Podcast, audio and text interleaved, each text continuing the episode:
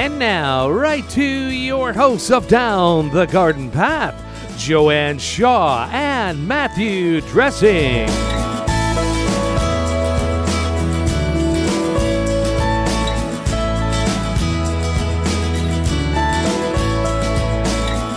Welcome, everyone, to Down the Garden Path, where we discuss down to earth tips and advice while doing our best to help you seasonally manage your garden and landscape. I am Joanne Shaw, owner of Down to Earth Landscape Design, and with me is my co host, Matthew Dressing. Hello, Matthew. Hello, Joanne, and good evening, everyone, and thank you for joining us. I'm Matthew Dressing, owner of Natural Affinity Garden Design. As landscape designers and gardeners, we believe it's impos- important and possible to have great gardens which are sustainable and low maintenance, and we want to help you make it happen.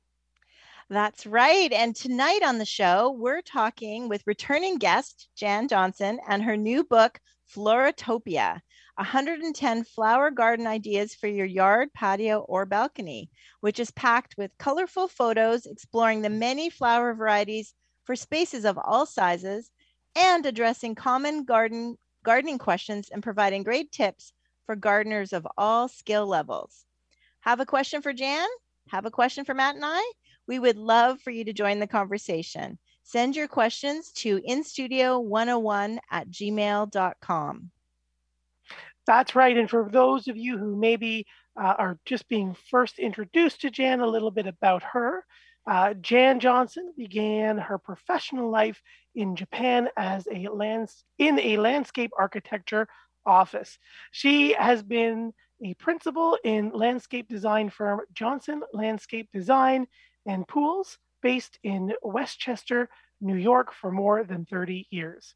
Her natural design approach is evident in the landscapes that she shares in her books Heaven is a Garden, The Spirit of Stone, and Gardentopia. And of course, the book Joanne just mentioned that we're going to look at tonight, uh, Floratopia. So, welcome to the show, Jan. Thanks so much. I'm thrilled to be back. Yeah, and I'm very excited to have you here. So I could talk to you every week, you know. That'd be great. so I'm curious. So I have all four of your books that I am. Uh, I'm a huge fan, as you know. So, and I when I ordered, you know, Heaven is a Garden and then Spirit of Stone, but the other your two, Gardentopia and Floratopia, are a slightly different kind of book. So what ins- what inspired the change, or what? Uh, Well, how did they come about? so so um, the the two books, Gardentopia, Floratopia, as as you mentioned, they're much larger. They're kind of like on the coffee table end kind of scale, end of this that scale. Yes. Um, and um, with much larger photos, right, and all of that. But I also wrote them as as individual illustrated tips, so that, for example, Gardentopia, which really talks about creating beautiful outdoor spaces, a lot of garden design tips and all that. I, um, it is it's got a, a a, tip called, say, for example, lure of the sheltered corner, and then I illustrate that and I describe what that means. And, and I wrote it because the way the way it came about is very interesting. I teach at the New York Botanic Gardens, and I also for seven years taught in, at Columbia University, a uh, landscape design uh, studio there. And invariably, someone in these landscape design classes would raise their, raise their hand and say to me, What are the rules? And I would say, There are no rules, as you two both know. You have to know scale, proportion, you have to know soil, you have to know drainage. But that didn't satisfy them. They wanted rules. And uh, so I, I, when I went out to my job sites, because you know that's what I do, landscape design and build. I've been doing it for 45 years. Um. I would go out there and I would say, oh, well, that could be a rule. Although I don't like the name word rule, I like the word basic, design basic.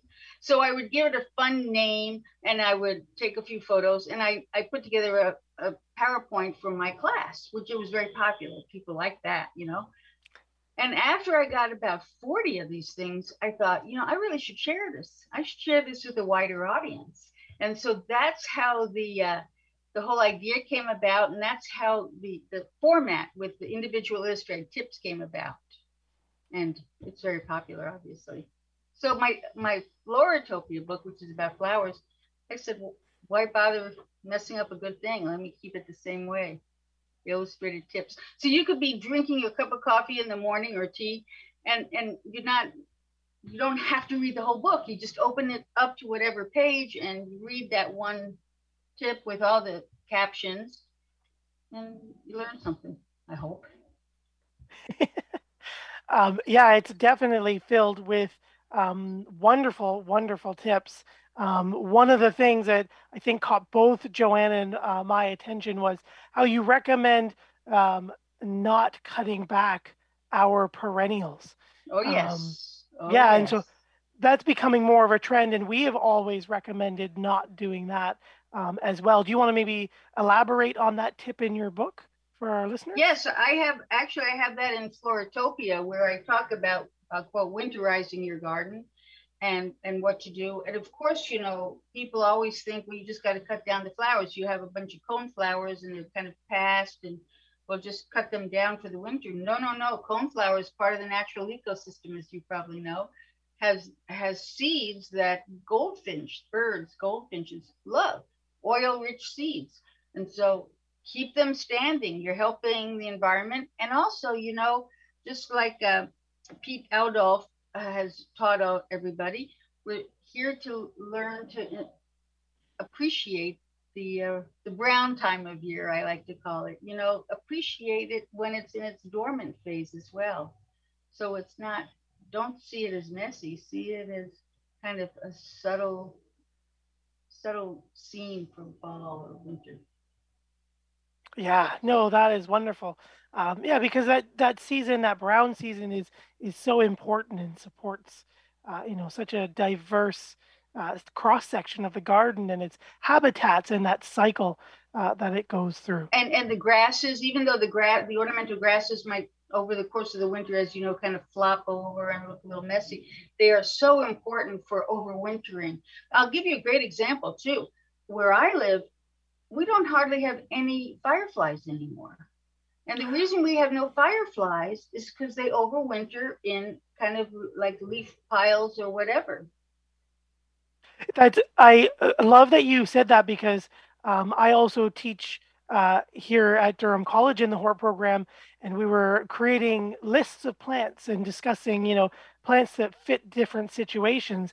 And one of my students today said that exact that very thing is that she's left started to leave the garden more natural, letting it go through its cycle. And over the last five to six years, she noticed that fireflies have started to return back to her neighborhood uh, oh, because wow. those sites have started yeah. to appear. And it just right. Right. I mean, people just go crazy with the leaf blowers and just blow all the leaves away, and there's nothing, nowhere for these uh, insects to overwinter. It's really, it creates havoc by the whole ecosystem. But do you find it's hard? Like it's hard to get people to buy into it, like harder than I expect. Like the keener gardeners, yes. But I know in my neighborhood and, and my house, um, my house came is a corner house that came with a pool. So my whole garden is in my front yard. So I, you know, I have very little lawn and all garden that all my neighbors like absolutely enjoy all summer long. I'm sure. But, yeah. but now and all fall, like all seasons, but they've all tidied up their gardens and cut everything back. And I can literally see the looks. Like I was weeding and I was I was actually planting a Japanese maple yesterday. Crazy. Um, uh, you know, some plants in my garden. And I can see like I can just almost read the expression on their face. I'm like, well, when are you gonna cut everything back? Right. And it's like, why? Why do I have to cut it back? I mean, this looks so interesting. So, uh, so yeah, it, it, it's a matter of education, and it's going to take a while. It's going to take yeah. a, a, long while, but you just keep talking about it. Don't cut it down. Let it let it stand. Yeah, but you find that too with your clients that you have to oh, kind of yeah. keep. Oh, yeah. Okay. Good. Oh yeah. Yeah. Oh, absolutely.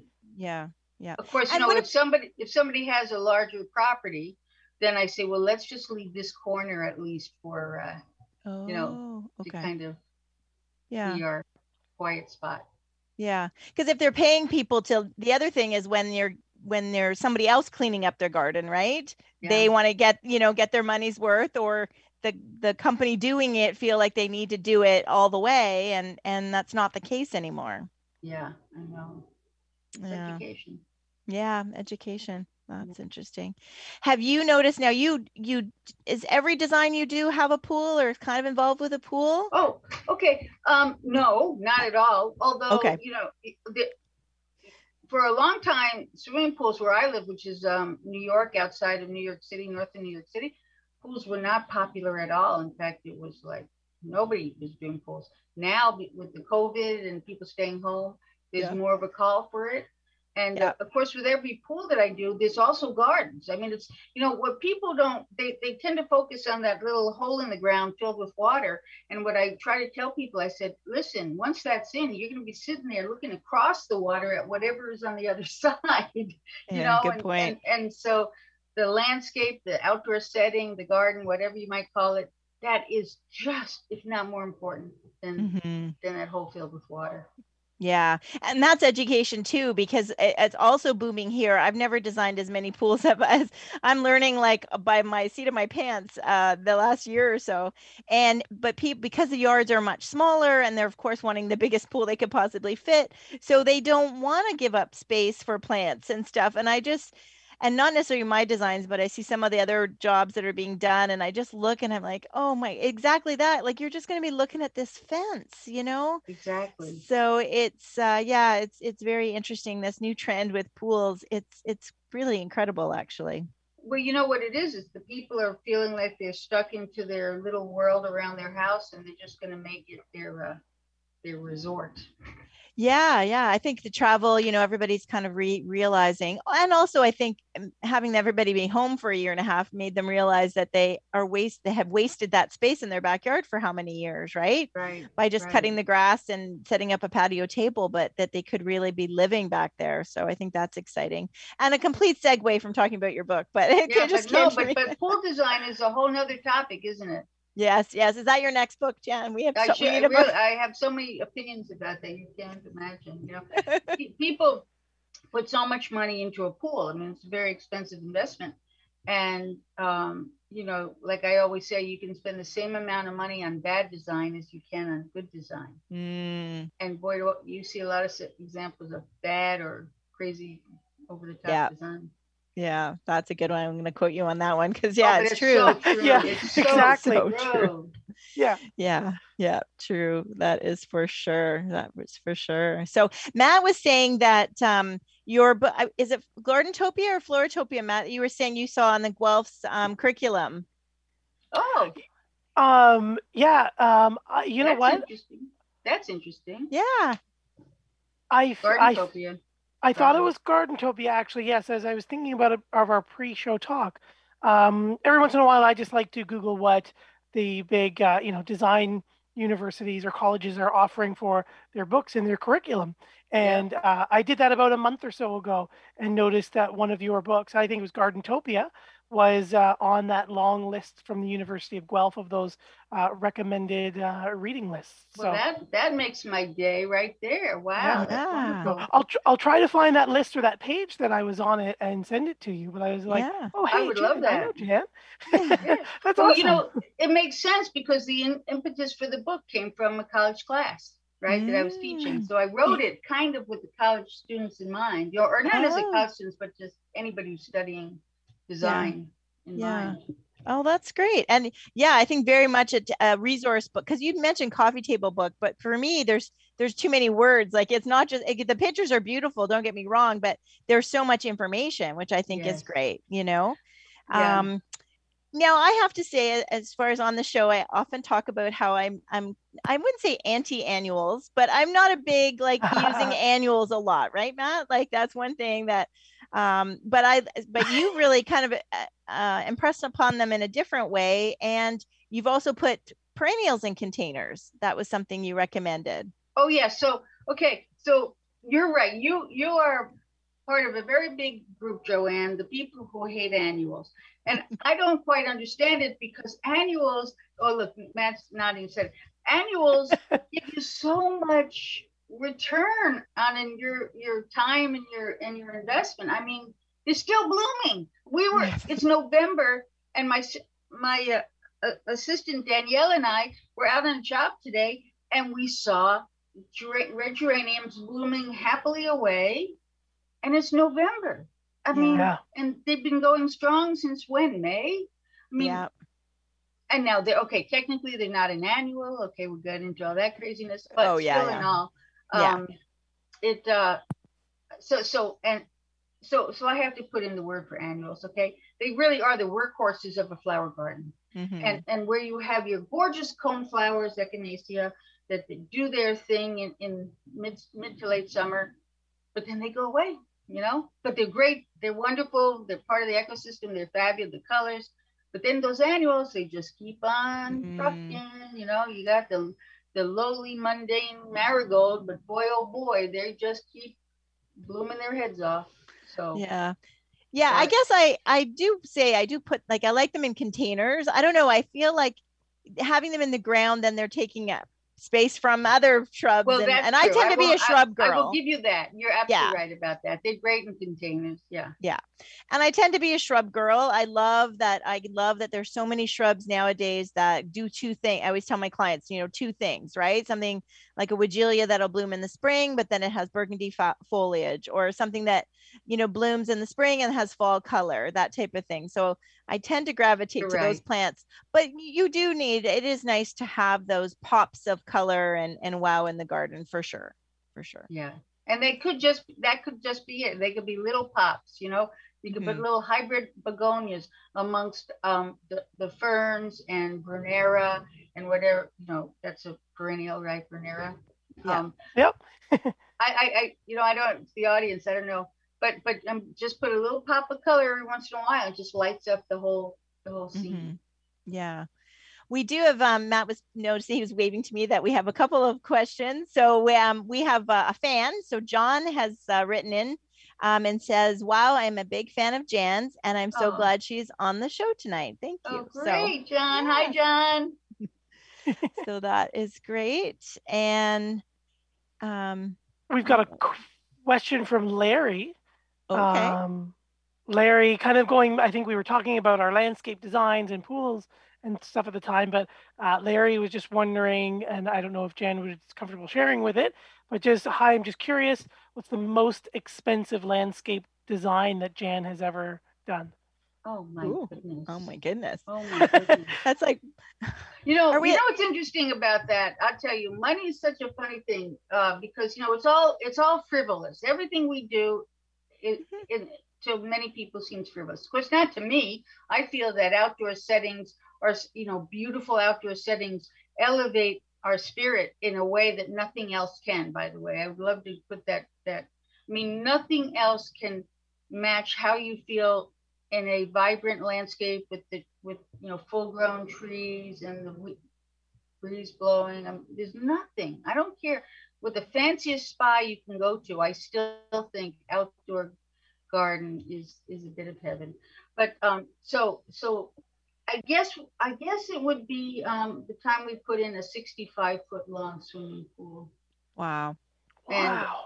um and we and it was we had to build up the land like 25 feet because it was such a hill i mean it was very i can't remember the numbers but suffice it to say it was silly money It was silly Okay. money. Crazy project. but it was a lot of work right like i think that's the thing is we're not picking the number for the cost of the design out of our head like we're right it, it comes back to time right and and the Yeah. hours and the complication of of designing something if you had to go 20 oh feet my goodness i would much prefer to do the smaller projects because you know they're so much easier and you get so much instant satisfaction you know yeah the, the big projects nowadays what you have to go through just to get them through approval process is, Mhm. painful yeah I mean, even in the course of the last five years, where I live, it's just gotten so onerous.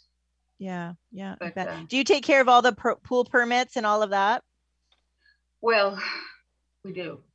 Yeah I don't want to, frankly, know. because you know I just want to talk about marigolds and Yeah. and, you know, and, yeah Sunflowers. know. but no, yeah, we do actually. yeah Yeah. yeah that's that's you want we want to deal with the fun stuff and sometimes so for a listener who's talking about the expense but because sometimes even a small yard and a small um setting could be expensive too because now every inch counts right and That's access is Good you know access Good is point. challenging and there's a lot like people with small yards still want all of the same things right they want the sitting area they want the fire pit want the outdoor kitchen, but now we got to kind of like look at every inch, and so that too can be, a, you know, a pricey design. That's true. That's true. Yeah. Yeah. Um, uh, we have another question as well.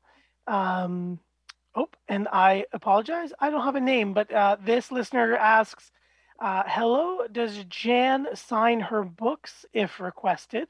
Oh Uh, and- yes. How about do we get doing that? And maybe we can see where we find your books." Uh, as the guest is saying, Christmas is just around the corner. Oh, I would love to sign the books. What you can do is just direct message me on Instagram. Can I give my can I give my Instagram address? Yep.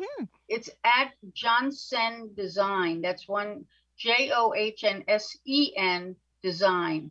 So just direct message me at Johnsen Design, or you can also find me on uh, Facebook, um, which is also Johnsen Design. Excellent. And we'll have that in the show notes too. We'll have all your contact info Great. in our But I'd love to sign too. it and send it off to you. No problem. That's great. Um, and Shelly has written in. She's saying that she sees you started or you're located in near New York City. What are the design distances that you would go? Oh, She's about she's about 200 miles away from New York State, and she loves your work. Oh, thank you so much. I just I I I was very very lucky, and I got to do a project in Malibu, California. So, Ooh, um, and I do Stockbridge, Massachusetts, and I just you know, so I'll go. I'll I'll go anywhere. excellent. Pittsburgh. I'll go anywhere. Oh, good. So there you I like go, uh, Shelly. Yeah. So feel That's feel, Shelly, feel free to contact me. But anyway, let's talk more about things that people are interested in. Yeah, it's more about All flower. right. Well, let's talk about more about flowers. So, Okay, great. um, one thing that stood out to me too in this is, um, and I never thought of it before, but you talked about. I was like, I wrote notes to myself with page Oh, number. good. So page 132. But you talked about plants with umbels. Oh, And- isn't that great? I know, and I actually don't use them. And I, you know, Queen, it's one of those things. Queen's Anne's lace is kind of controversial, right? Like, is it a weed? Yeah. Is it a plant? Is it, you know? Um, but you mentioned some other plants that have an umbel, and although who doesn't love an allium as well? And I never pictured that in the same group.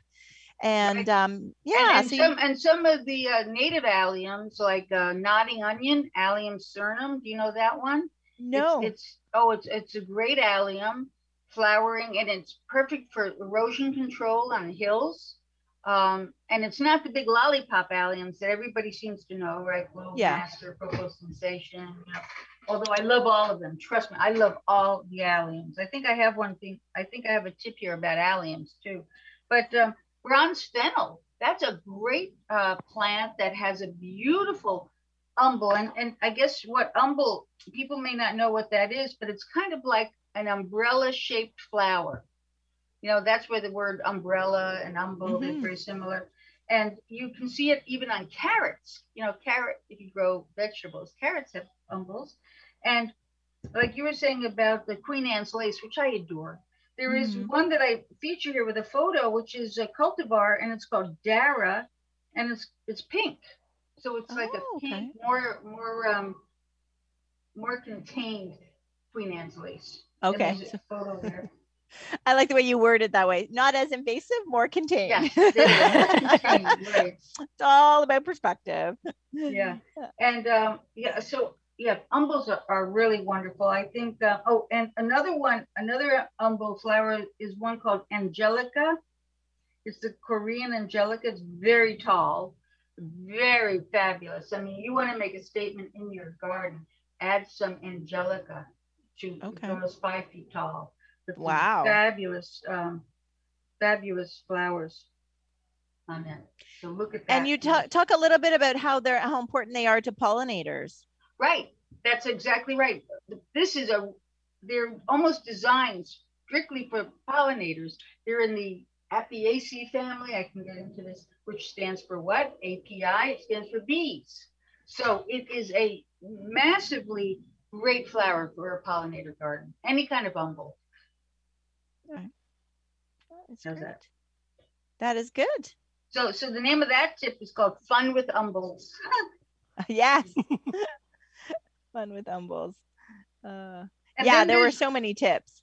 Well, here's here's another tip that your audience might be interested in. You know, everybody loves Pete Oudolf. You know, the Dutchman who introduced that whole. Well, he, he was one of the Dutch wave or new wave uh, gardeners. He though is the one that everybody adores, and he introduced the mixing and matching of perennials. He's the one who kind of opened our eyes to admiring the, the quiet season with the flowers, the brown season. Mhm. It's him as saying is brown is also a color, you know. Mhm.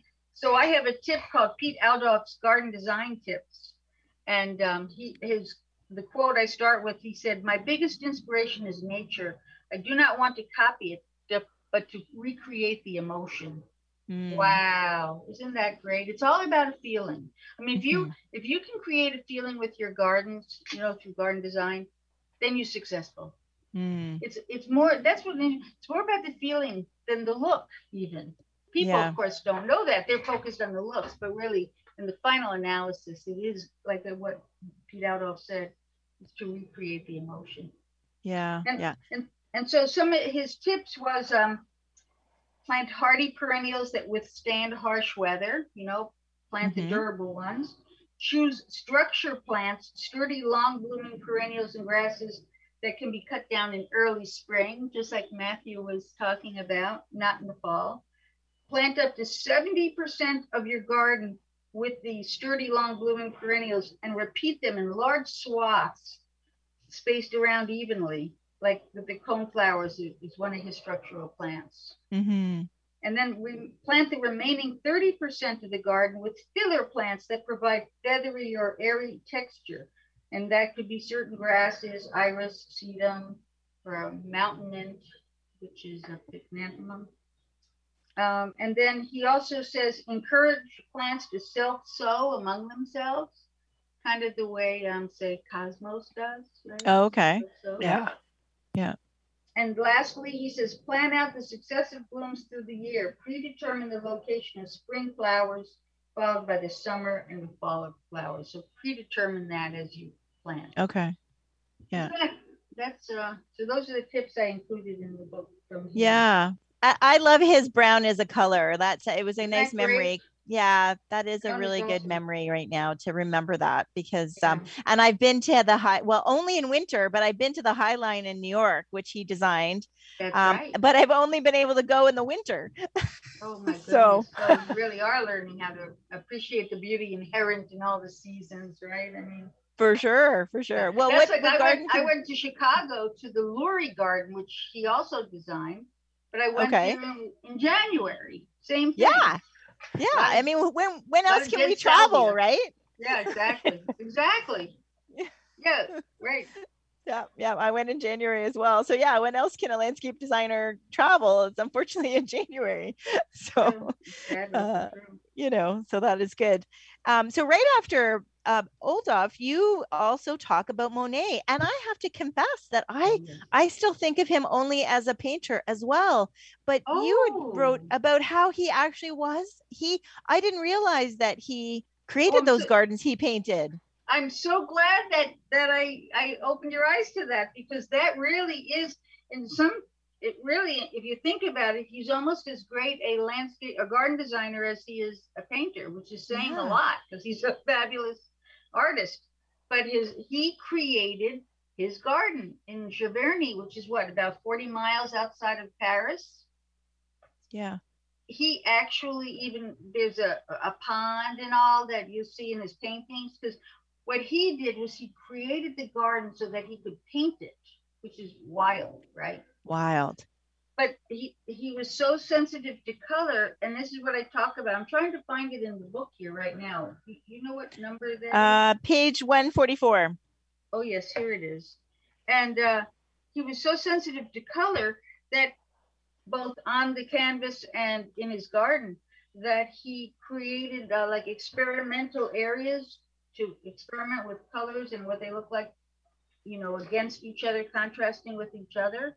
Yeah, you And- mentioned paint box. You called it like a paint box? He called them this paint box flower beds, and he created 38 of them.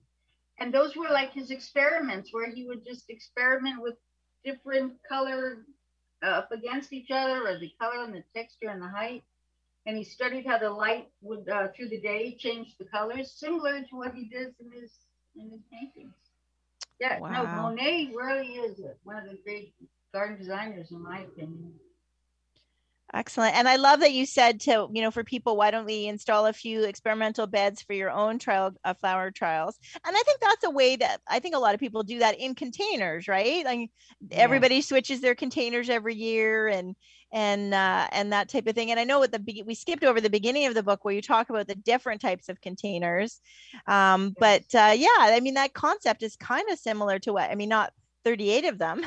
Right. Although I'm sure there's people out there with property and they might have 38 pots, but uh, Well, you know, um, you're, you're absolutely right. Our, our containers, our experiments are really our planters, aren't they? And, mhm. and the reason I started the book with, with flowers and pots and planters is because if nothing else, if you only have a small little terrace area, you can create a magical world just by containers and planters, right? And yeah, that's them, true. Set them up, and I mean, you don't have to have access to a garden. I grew up in apartments in New York City. I know what it's like, and you cherish those containers more than anything, you know, because that's what you have. That's right. Yeah, that's to Matt. So we we often talk about that, like what's happening in my garden versus what's happening in his balcony garden, you know, and Right. it, it's true, right? Um, and even with some of the smaller um, properties and smaller developments, you know, townhomes, that type of thing, you know, it's a little bit of grass and and there's not a room for a garden, but people can do a lot in in pots.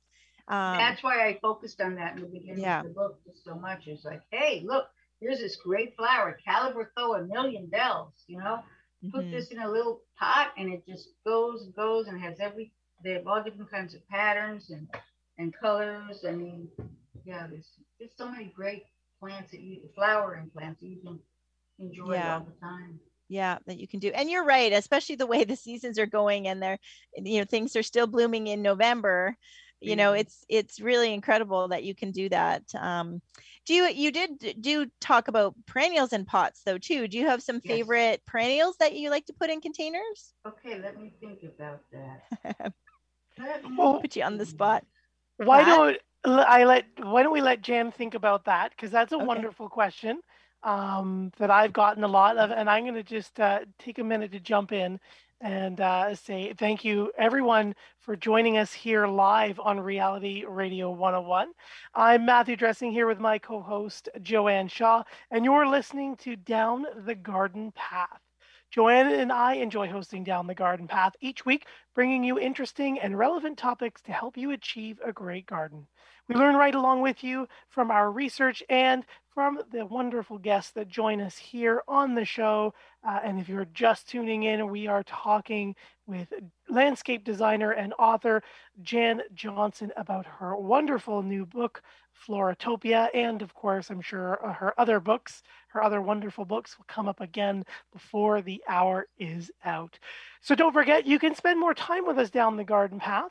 Follow us on Instagram and Facebook. Our handles there are at Down the Garden Path Podcast. You can also find us on your favorite podcast provider. And while you're there, please hit that subscribe button to be notified of new content. And please don't forget to like, share, and leave us a comment.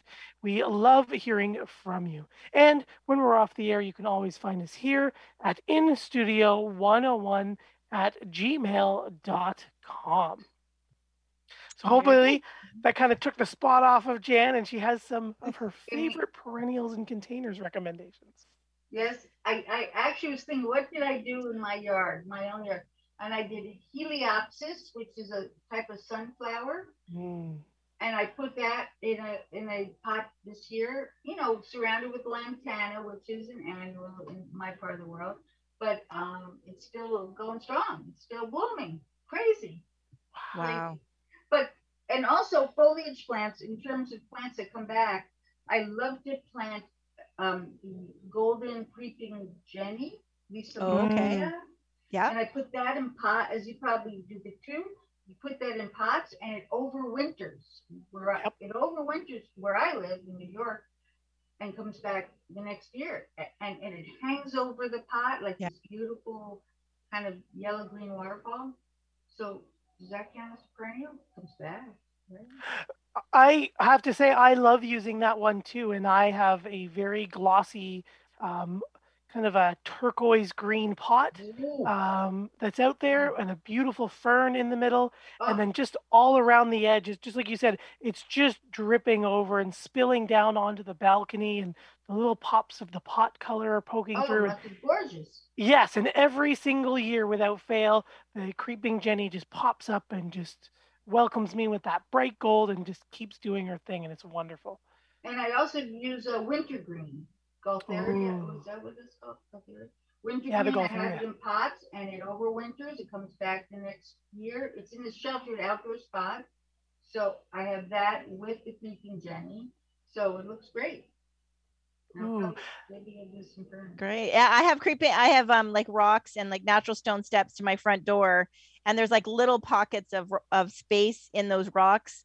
And I have creeping Jenny, so that you know, kind of covers and cascades on those rocks by my front door. So that's uh, so I have Yeah, it not it- in containers, but I do love It creeping does Jenny. take over though. It does take over. Yeah, I think the rocks slow it down a little bit. And I have, unfortunately, that natural stone steps. Um, I was joking with the contractor today because it's like, do you see there's like a gap? And I'm like, do you see the little welcome sign that says welcome chipmunks? So the chipmunks go under my steps and pull out Oh. all the screening. So they've, over the years, they pulled out all the screening. And so that, you know, so I think the screening and the rocks kind of help slow creeping Jenny down a little bit. But uh, yeah, it's, it's a good plant. And I love anything that will work in both situations, you know? We know it's another great one is Sedum Angelina. You know, Mm, that's Oh, that yes. yellow green color. yeah. Great in pots, comes back, right? Also works well in rock gardens. Same kind of tough, durable, low growing plant that you can Yeah. use both. Yeah, sedums are great. Especially, I think when we say sedum, a lot of people think of just the big autumn joy, Yeah. and oh, and there's so many low spreading, really kind of quirky, interesting as sedums. Yeah, I had I like this one sedum called sedum blue spruce. And I put it in a plant list and the people say to me, Blue spruce, are you kidding? Of course it was sedum blue spruce. It was a little Oh. growing blue spruce, you know? So, That's funny. Well, Matt, you um for my own yard, you had when uh you had recommended dazzleberry, and so Oh, that's a really nice. I was just yeah, I love it. oh, beautiful. And the sun sparklers, they're great. yeah. That's Yeah. a variety of sedum. Yeah. Yeah. Do you think most sedums would survive overwinter in the pot?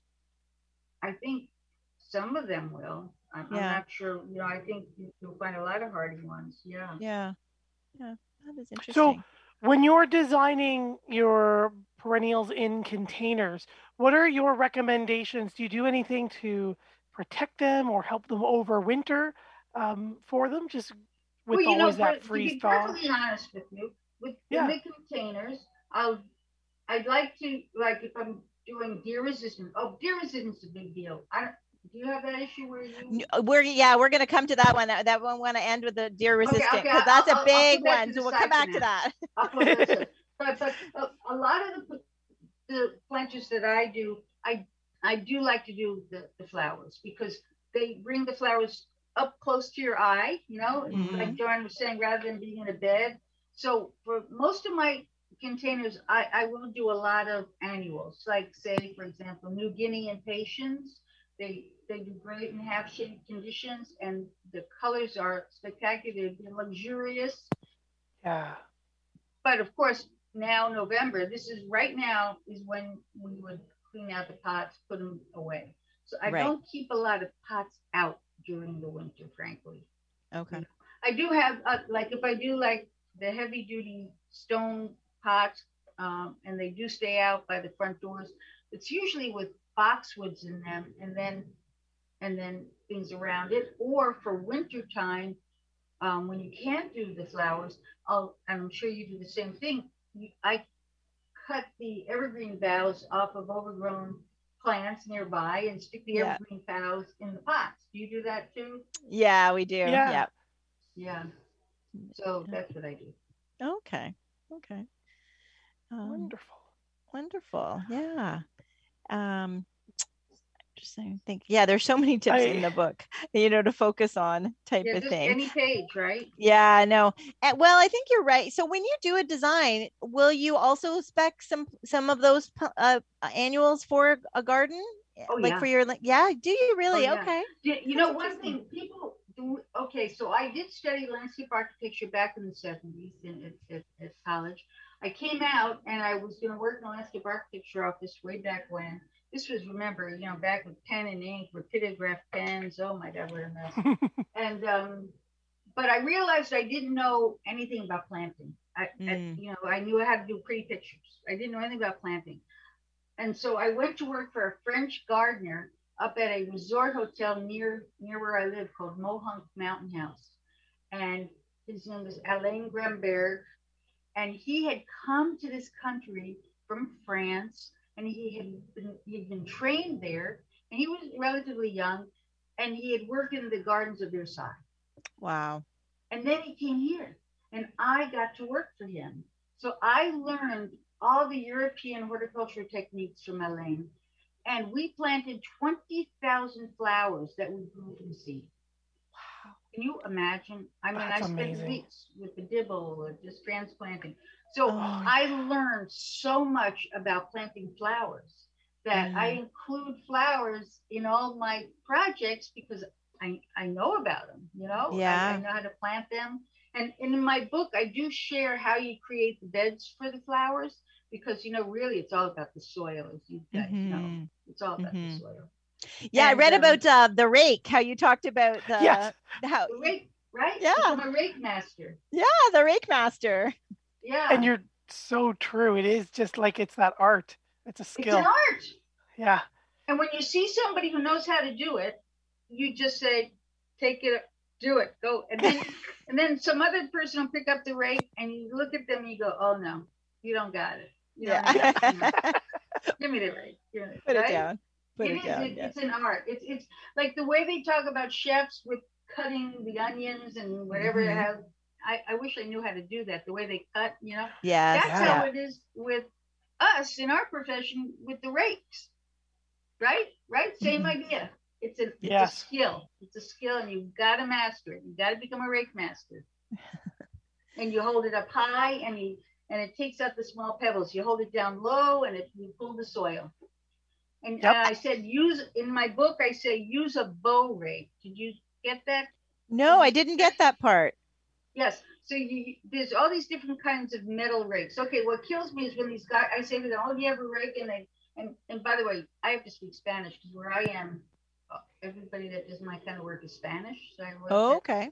so I have to say it in Spanish. But and they'll show me a leaf rake, and I would say, "No, I mean, no, that's not a rake. That's you know for the leaves." That, so first of all, you have to have an, a, a sturdy metal rake, but you should have a bow rake, which is the way the head is connected to the uh, the stick, right to the pole. It, it and I show pictures in the right. So it's not where it's just directly welded straight into the into the handle. Yeah. Got a bow um, connector to to the head. Right. I Yeah. show a photo of it somewhere in the book. It almost reminds me of like a little parentheses that comes out of the handle and Yes, Wraps there you around and grabs That's the Yeah. end. exactly right. That's exactly Yeah. a great example. But Yeah. those are more those those are able. They won't. The, the handle won't break, and they're more able to uh, go up and down with the um, soil, and you can pull more more soil with it. Yeah. Yeah. Yeah. Yeah. I know I treasure mine for my projects and helping Right? people clean. Yeah, I take it with me every single time. Yeah, and I hope everybody knows that they should oil the handles of all their tools over the winter, right? With linseed oil. So Ooh, linseed oil. Okay. They don't dry and crack out. Yeah. Yeah. Because otherwise they'll crack. Yeah. Yeah. That's good. So anyway. I think the interesting thing about adding um, annuals and po- for your customers, I'm thinking back, I don't do that for my my designs, but I feel like you you're leaving them with instant, right? Because that is one of the challenges when you finish a, a installing par- plants. You know, it looks okay the first year, right? Like it looks okay. This But- I say this all the time. I you say know- nobody comes and says, Oh, what a great paving pattern. Oh, what wonderful pitch you have for the drainage. So nice that you thought about that, right?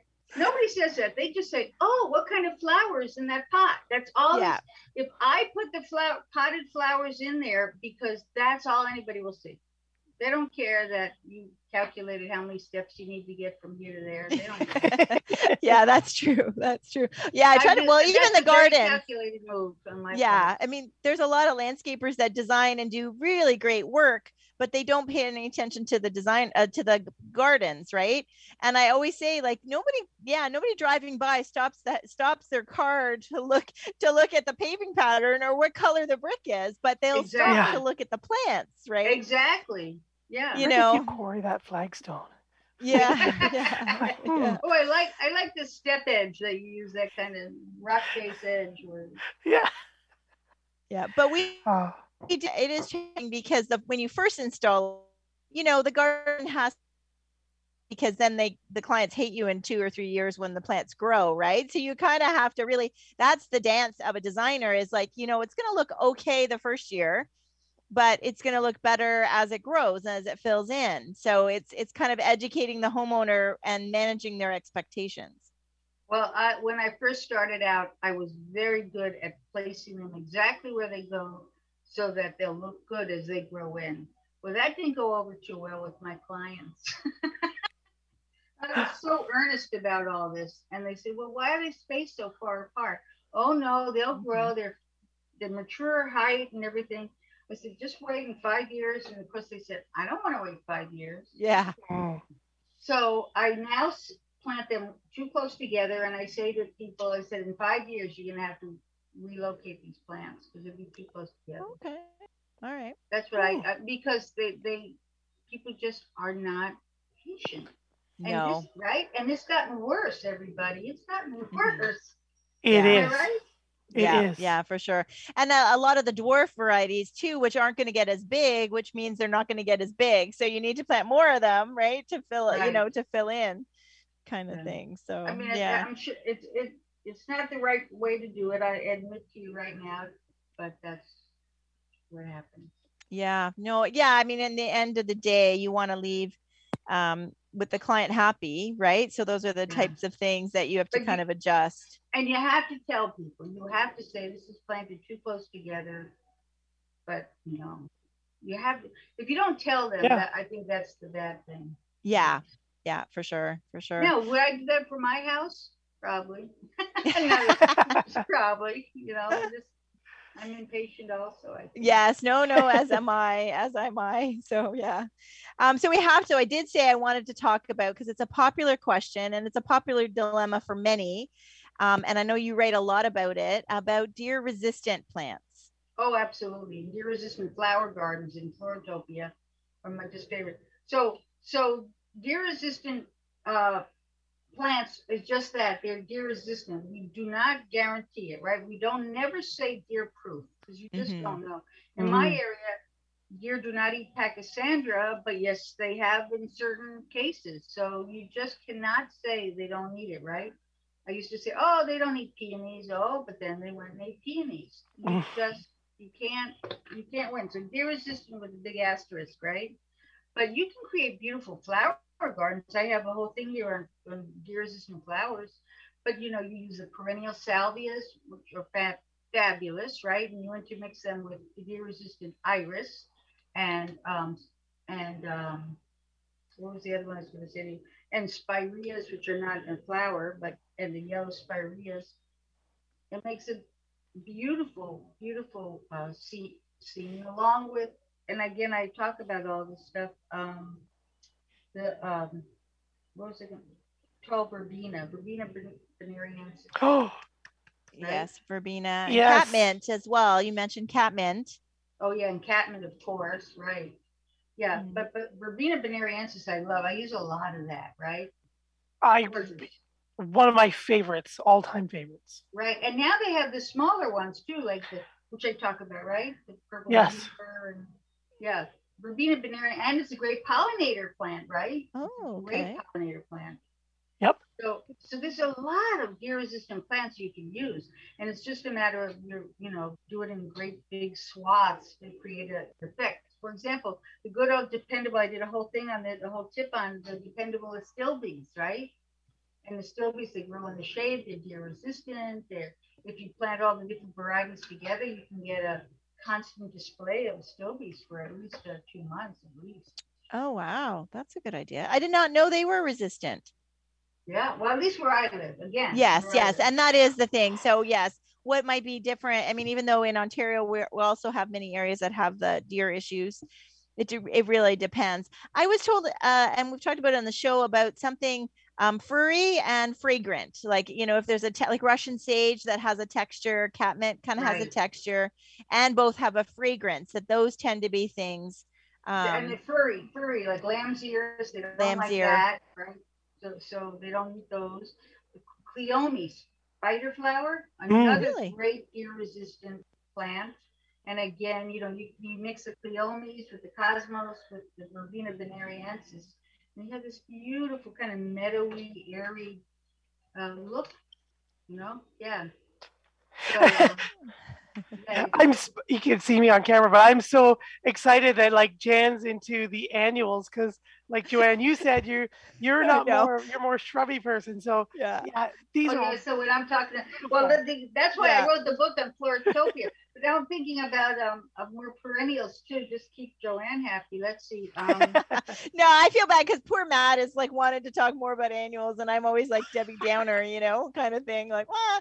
but uh, but no, and not. I'll Google Verbena. I'll look it up. I'll, I don't know. oh, you would love that one. Yeah. Actually, Verbena bonariensis is a self seeder, and so if you like that idea, but they do sell uh, varieties that do not self seed, Self-seed, like the new yeah. ones, right? Yeah.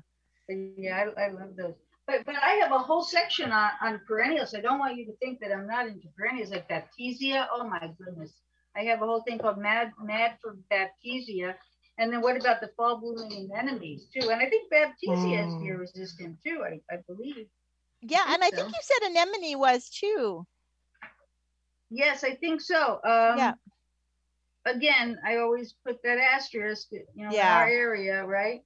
Yeah. I yeah. love, I love, love, love fall blooming anemones mixed with toad lilies. I have a photo of it right here that I'm looking Mm. at that I took. Yeah. I Yes, Matt loves his toad lilies, don't you, Matt? I love myself a toad lily. I can't I, lie. I love fall flowering. I just love it. I, Yes. you know, I, anything in the fall. I, fall to me is is the best. So with the fall blooming anemones mixed with the toad lilies and then the grasses, the ornamental grasses Yeah. with flowers, you can't get better than that, right? I have a picture here of cosmos um, blooming with, um, I think it was a, a vertical grass like a Karl Foerster. Mm-hmm. Um, beautiful, just beautiful, and that and that is a deer resistant as well. Well, that's great. I think that's good for people to know that there are a lot of um, uh, flowering plants that, uh, um, you know, because people think of, oh, well, it eats my cedar and it eats my hosta, and it, you know what I mean. They're they're thinking of those kind of what I would call a little bit more boring, you know. So I think because they they are eating those things, and they think, oh, for sure they would eat. Why would I bother with flowers? Because they're just going to eat Yeah. those too. So I think that's kind Well- of exciting for people to know, right? Absolutely, absolutely. And there's ageratum, which a deer don't eat, and um, again, there's um, perennial ageratum, and there's also an annual ageratum. I love ageratums because the, I can plant. Now they do like hot weather ageratums, but the deer don't touch them. So if you mix ageratum um, with another wonderful one, which is annual vinca, annual vinca. you know Oh, that one, okay. Annual Vinca. Yep. Yeah. Not the um, Catharanthus. Exactly, exactly. That, that that's deer resistant, and I mix it with ageratum. Oh, it looks amazing. That would be stunning together. Yeah. Yeah. Yeah. Yeah. So, and they're both deer resistant. So there's tons of things. You know, once you start looking at all this stuff, it's like whoa. And of course, you know, the the one other thing I want to say before we have to wrap up is that one of the reasons I wrote this book was not just because I love flowers, but because of the whole pollinator situation. Mm, Mhm. Good. it really is a way to um to help our pollinators just if we just plant flowers and and think about it like when when i grew up in new york city back when there were no flowers anywhere i mean i i didn't know a flower from anything because we just didn't have any flowers now it's a little bit different And so I just say to people, more flowers, please, more flowers. Mhm. of That any is good. Yeah, Yeah. no, I think that is a great um thing, a great movement that we're all a part of and that we can all encourage. And and it's great to see how um, more in tune homeowners are about that too. I get asked a lot about that. So Right. um, It's it's gone beyond, you know, my grandmother's garden into like, right. elevate our spirits, lift us Yes. up, add color, help the environment, help the pollinators. I mean, Yeah. I mean, we nature gave us these amazing creations, right? The, the Mhm. gems of the green world. Yeah, yeah, absolutely. Um, we do have a couple other questions, Jan, from listeners. Um, Bretta is writing in and she says that she knows you were doing seminars before this COVID stuff. Yes. um, does do you have anything planned in 2022 and in possibly in Toronto would be great, but in in Erie, Pennsylvania area? Erie, Pennsylvania. Um, my girlfriend just went to. Um, actually, what I'm going to be doing is in, in 2022, I'm going to start a whole uh, class, uh, you know, web, website classes for people. Oh, I- okay. Wonderful. Doing doing it be out- virtually. Yeah, virtual classes for people. I'll be walking around the gardens and talking. I'd like to do it now, but it's the wrong time of year. So I'll be starting it in spring and I'll be pushing it. I'll I hopefully will be back with you guys talking about Yeah. it. Oh, that We would be will make that happen. Yeah. and how do you how do you fit that in during the crazy bus- busy design season? You know what? That's what my husband says, and I never have a good answer. I don't have an answer for that one. It's just Yeah. We I just don't do it. sleep, right? We just don't Yeah. sleep. yeah. I just want to. I just want to. You know, it's like before I leave this mortal coil, I just want to share what I've learned. Mhm. And so here I am, sharing Excellent. away. Excellent. we Well, we have it. another Jan who's a new listener. She's saying she's here from Dryden, Ontario, so that's near us. Um, it's a very interesting show. Thanks for joining us, Jan, and we we are we're glad you are uh, enjoying the show for your first time. Um, Oh, hi, Jan. Like your name. Yeah, exactly. Um, so Jan, I, so this listener, Linda, has written. She wants a whole package of books. She wants Jan's and Joanne and Matthew's books for Christmas. So Jan, I don't know if you know, Matthew and I have been talking about it. So we are head in, and, and that's another thing. Where do we have time for that? But we've been heads down working on our first book. So uh, so oh, really? yeah, Do you have a name for it yet? not really, kind of, sorta. Matt, I don't know. Yeah, no. no. We- Yes, no. Yes, You have, no. it, you have to make it catchy. That's right. Gartopia, right? That's right. catchy. Yes. Well, all your titles are amazing, actually. So we'll probably Yeah. run, run it by you and make sure it's Jan Okay, I'll. I'll be happy to. I'll Okay. happy to do that. Yeah. Excellent. Yeah. So yes, so Linda, you know, stay tuned. You can buy Jan's books now though, and you can wait, be patient for for um, for ours. Yes. Please share Um, all my contact info. Oh yes, definitely and in our show notes. So so That's that is right. good.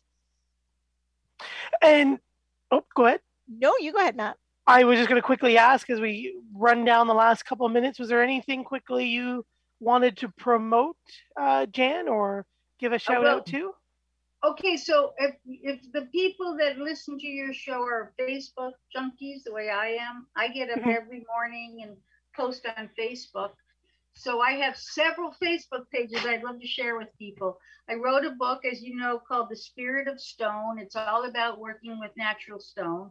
So I have a Facebook page called The Spirit of Stone, and it's only about stone. And oh, every day wow. I post Okay. about that. So that's Oh, kind wow. of fun. Yeah. And so Spirit of Stone on Facebook and also Heaven is a Garden on Facebook is another page. And Serenity in the Garden blog. Yeah, that's your blog. You've been doing that a while, right? Serenity in the Serenity Garden. in the Garden blog. Yep, yep. And now of course I'm on Instagram, Mhm. you have to connect, right? Yes, yep. And so yeah, every day I post on Instagram. Okay, yeah, we'll definitely have all of that in your show notes. Um, yeah, so that people can find you and track you down, and of course your books. And thank you so much for joining us. I'm I'm so Oh. excited. I, I mean, four books in, this is great, Jan. I think Um, you were the very first podcast I ever was on, Joanne. Yeah, That I think what, so. How many years ago? It eight was well, ago. Matt. I so next week this will be. I was saying to Gary, next week this will be eight years. So he spent every Monday night with me, um, and then four of them with Matt and I. That's Um, wonderful. yeah, I'm so so happy. thank and I'm you, so Jan. happy you were named one of the best garden podcasts of 2020. Congratulations. Oh, well, thank you very much Thank for you that. so much. And uh, we'll definitely have you back in. So we'll have to time it so that you're not too, too busy, but to talk about landscape design. I think that'd be Oh, a great let's topic. do it. Yeah, Okay, let's great. definitely do that uh, in, in February, maybe before that gets crazy. Yeah. So, um, Okay, so- super. Okay. Well, thank you for everything. Okay, bye now. Thank you, everyone, for tuning in to Down the Garden Path here on Reality Radio 101. Thank you for listening to Down the Garden Path with your host Joanne Shaw and Matthew Dressing right here on Reality Radio 101.